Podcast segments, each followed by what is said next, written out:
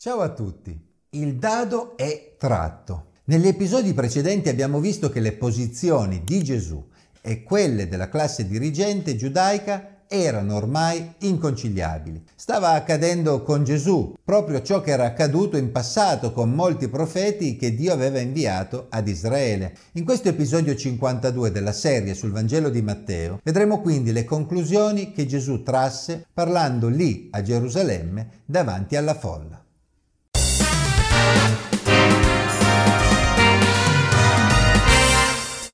Allora Gesù parlò alla folla e ai suoi discepoli dicendo gli scribi e i farisei siedono sulla cattedra di Mosè. Fate dunque e osservate tutte le cose che vi diranno, ma non fate secondo le loro opere, perché dicono e non fanno.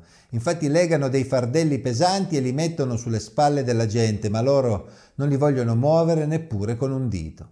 Matteo 23, versetti 1 a 4. Gesù condanna l'atteggiamento ipocrita di coloro che sedevano sulla cattedra di Mosè, coloro che si proponevano come insegnanti e guide di Israele. Erano infatti loro ad interpretare la legge per il popolo, a stabilire come dovesse essere applicata. Ma come abbiamo visto in parecchi casi, Gesù non condivideva il loro modo di interpretare la legge, perché spesso essi utilizzavano tali interpretazioni per giustificare comportamenti che Gesù non considerava conformi alla legge. Gesù mise in guardia la folla dagli scribi, perché essi non erano il riferimento spirituale che avrebbero dovuto essere per il resto del popolo, come spesso accade a chi occupa un posto importante nelle gerarchie di potere, anche religioso, essi erano ipocriti. Questa è la parola che, come vedremo, Gesù utilizzò ripetutamente in questa sezione. Il loro amore per la legge di Dio veniva infatti smentito dalla loro pratica. Essi imponevano al popolo uno standard di religiosità molto elevato. Ma Gesù riteneva che essi stessi non fossero in grado di sostenere tale standard e soprattutto riteneva che essi non fossero mossi dalle giuste motivazioni. Leggiamo infatti Tutte le loro opere le fanno per essere osservati dagli uomini. Infatti allargano le loro filatterie e allungano le frange dei mantelli. Amano i primi posti nei conviti, i primi seggi nelle sinagoghe, i saluti nelle piazze ed essere chiamati dalla gente rabbì. Matteo 23 versetti 5 a 7. Essi amavano dare di sé un'impressione di elevata religiosità, amavano il riconoscimento degli altri, amavano i complimenti, amavano ricevere trattamenti di particolare riguardo e soprattutto amavano essere considerati dei maestri. Proprio su questo punto Gesù proseguì nel mettere in guardia coloro che lo stavano ascoltando. Ma voi non vi fate chiamare rabbì, perché uno solo è il vostro maestro e voi siete tutti fratelli. Non chiamate nessuno sulla terra vostro padre, perché uno solo è il Padre vostro, quello che è nei cieli. Non vi fate chiamare guide, perché una sola è la vostra guida, il Cristo. Ma il maggiore tra di voi sia vostro servitore. Chiunque si innalzerà sarà abbassato e chiunque si abbasserà sarà innalzato. Matteo 23, versetti 8 a 12. Ci risiamo. Ancora una volta nel Vangelo di Matteo Gesù invitò coloro che volevano davvero onorare Dio con il loro comportamento a non innalzarsi sugli altri, ma a servire, ovvero a fare qualcosa per gli altri. Gesù sapeva che uno dei più grossi problemi degli esseri umani è proprio il loro desiderio di primeggiare, di ottenere il riconoscimento degli altri, di essere considerati dei maestri o dei padri spirituali. Non erano certamente solo i farisei ad amare queste cose. Pensiamo forse che oggi non abbiamo il medesimo problema? Non accade ancora oggi anche tra i cristiani stessi che qualcuno ami essere onorato dagli altri piuttosto che servire i propri fratelli? Se siamo onesti, questo è uno dei problemi principali che può affliggere anche chiunque di noi. Che Dio ci dia quindi di fare tesoro di queste parole di Gesù, perché servire il prossimo piuttosto che cercare gli onori del prossimo può fare davvero una grande differenza anche oggi. A questo punto l'Evangelista Matteo nei versetti da 13 a 32 riporta una lunga serie di accuse precise dirette a scribi e farisei. Ma guai a voi, scribi e farisei, ipocriti, perché serrate il regno dei cieli davanti alla gente, poiché non vi entrate voi né lasciate entrare quelli che cercano di entrare. Guai a voi, scribi e farisei ipocriti, perché divorate le case delle vedove e fate lunghe preghiere per mettervi in mostra, perciò riceverete maggior condanna. Guai a voi, scribi e farisei ipocriti, perché viaggiate per mare e per terra per fare un proselito, e quando lo avete fatto lo rendete figlio della ghenna, il doppio di voi.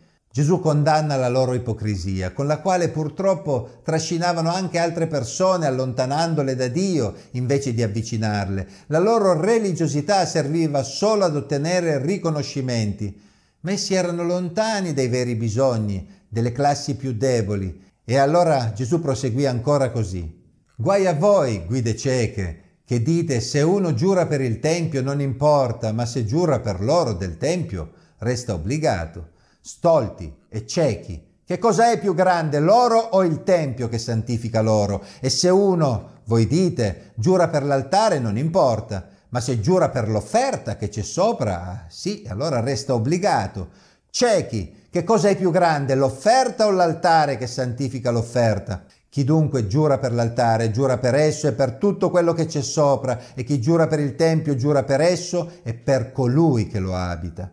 E chi giura per il cielo, giura per il trono di Dio e per colui che vi siede sopra. Questi sono esempi di ciò che i farisei facevano con le loro regole. Essi avevano stabilito delle regole e delle priorità che finivano per giustificare anche cattivi comportamenti. Come si poteva pensare infatti che alcuni tipi di giuramento non fossero vincolanti davanti a Dio? E Gesù proseguì ancora.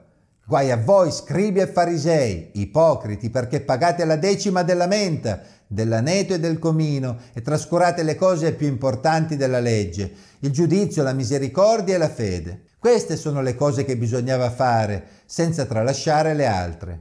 Guide cieche, che filtrate il moscerino e inghiottite il cammello. Guai a voi, scribi e farisei, ipocriti, perché pulite l'esterno del bicchiere e del piatto, mentre dentro sono pieni di rapina e di intemperanza.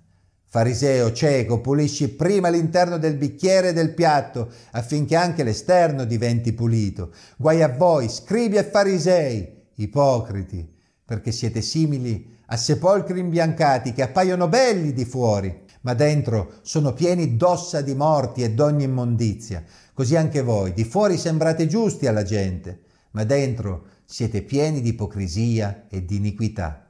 Filtrare il moscerino, inghiottire il cammello, pulire l'esterno e tollerare la sporcizia all'interno. Queste dal punto di vista di Gesù sono le caratteristiche dell'ipocrisia di coloro che si ergevano a guide del popolo. L'impressione era che fossero molto scrupolosi nell'osservanza delle loro regolette minori, ma in realtà ciò serviva a mascherare problemi ben più grandi nel loro comportamento. Fuori apparivano giusti, ma dentro erano pieni di ipocrisia e iniquità.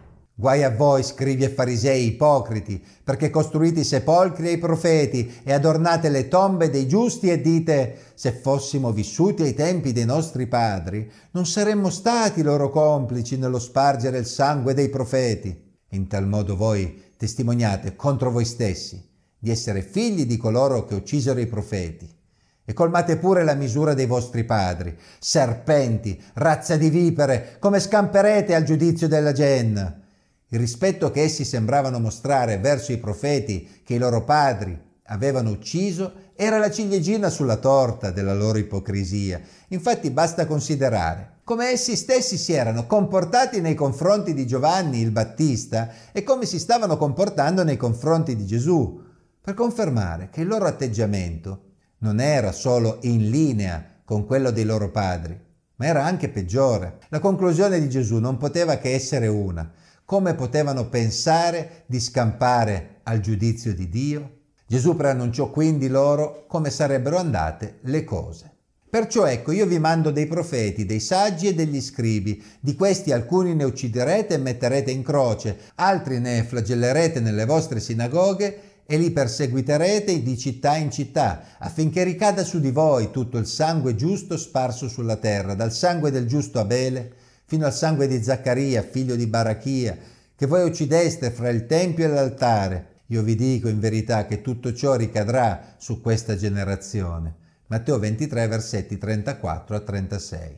I capi del popolo amavano essere considerati saggi e maestri, ma Gesù preannuncia loro che avrebbe mandato dei veri saggi, dei veri scribi, che lo avrebbero servito e che loro avrebbero maltrattato e ucciso. È evidente che Gesù si stesse riferendo alla comunità dei suoi discepoli, guidati dagli apostoli, che in futuro si sarebbe scontrata proprio con quella medesima classe dirigente ed essi li avrebbero perseguitati come stavano facendo con Gesù e come avevano fatto con Giovanni il Battista e con tutti gli altri profeti prima di loro. Sostanzialmente essi avrebbero seguito le orme di tutti i loro malvagi predecessori da Caino che aveva ucciso Abele in poi, ma le loro azioni non sarebbero rimaste impunite.